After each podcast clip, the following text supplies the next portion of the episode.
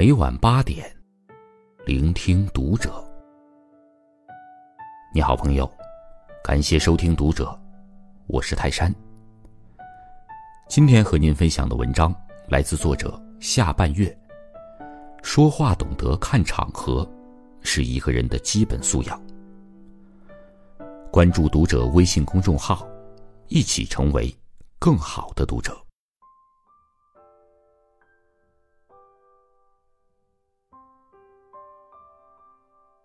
我的一个朋友，每次听他讲话，我的心里都会有一阵难受。我估计这位朋友平时是爱看四书五经、孔孟之类的古典书籍的，他开口闭口说话都是知乎者也，常常让人摸不着头脑。有一次，我们一群熟人正在讨论该不该给拉票的人投票，大家各抒己见时，这位朋友突然弹出这样的一排字：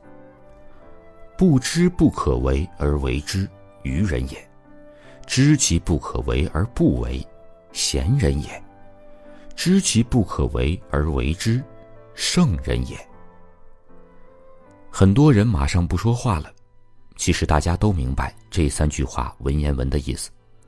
但总觉得有点不太对劲。大家都在说大白话，为什么他要在这个时间引用文言文呢？直接说不是更好理解吗？于是有人开玩笑地说：哟，好文采呀。而这位朋友马上说：李总，您过奖了。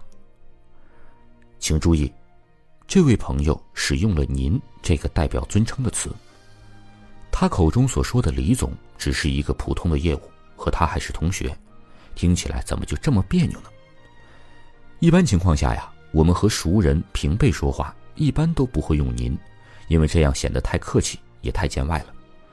在我的认知里，您主要是用于长辈或者有一定社会地位和比自己年长的陌生人的，只是这位朋友在任何情况下都使用您，这就让人感觉到奇怪。和同学说话是您，和熟人说话也是您，礼貌中有一点迂腐。并不是说熟人之间的说话就不需要礼貌，而是太过礼貌会让熟人见外。说话之所以是一门艺术，是因为它无比的讲究语言的语境、语调和措辞，在适当的时候说适当的话，如此才能够较好的和人互动沟通。而一味的堆砌辞藻，卖弄自己的文采，不但无法有效的和旁人沟通，还会因为不够亲和而拉远了彼此的距离。说到这儿，我不禁想起了发生在自己身上的一件尴尬的事情。那个时候我刚刚毕业，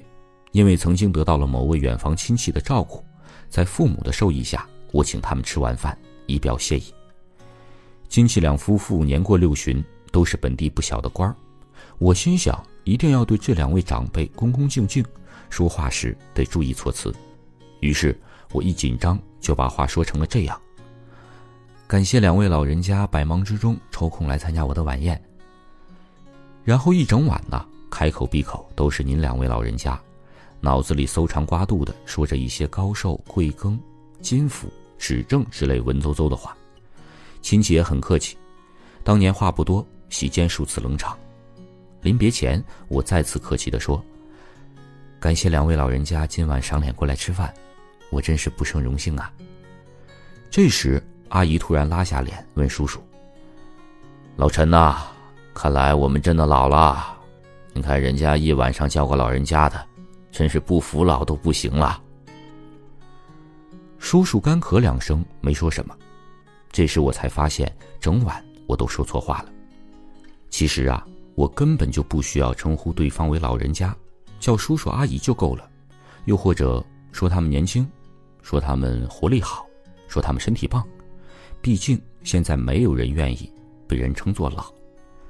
又比如那天晚上我说的话，虽然谈不上粗鲁，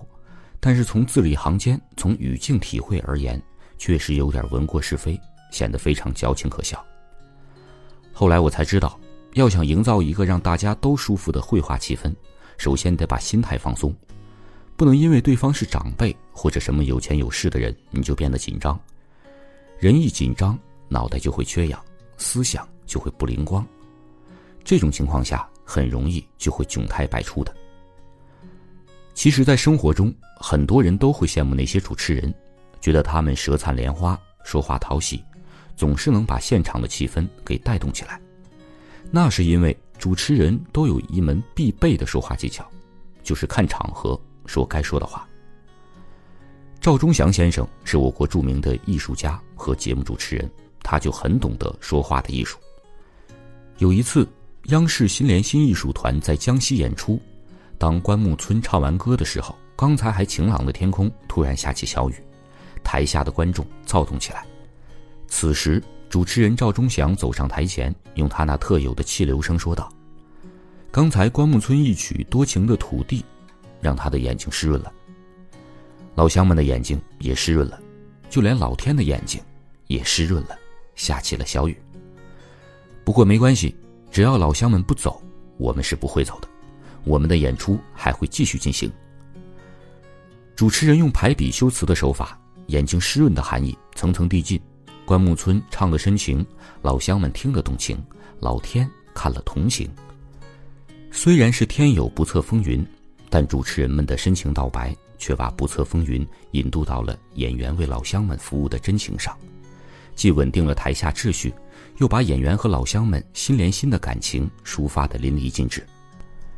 生活中很多成功人士都做不到像节目主持人一样的能说会道，但他们都有一个共同的特点，那就是懂得看场合说该说的话，绝不会乱说，引起别人的反感。而这也是一个人基本的素养。口才好需要技巧，但如果做不到，我们可以退而求其次，尽量做得得体便可。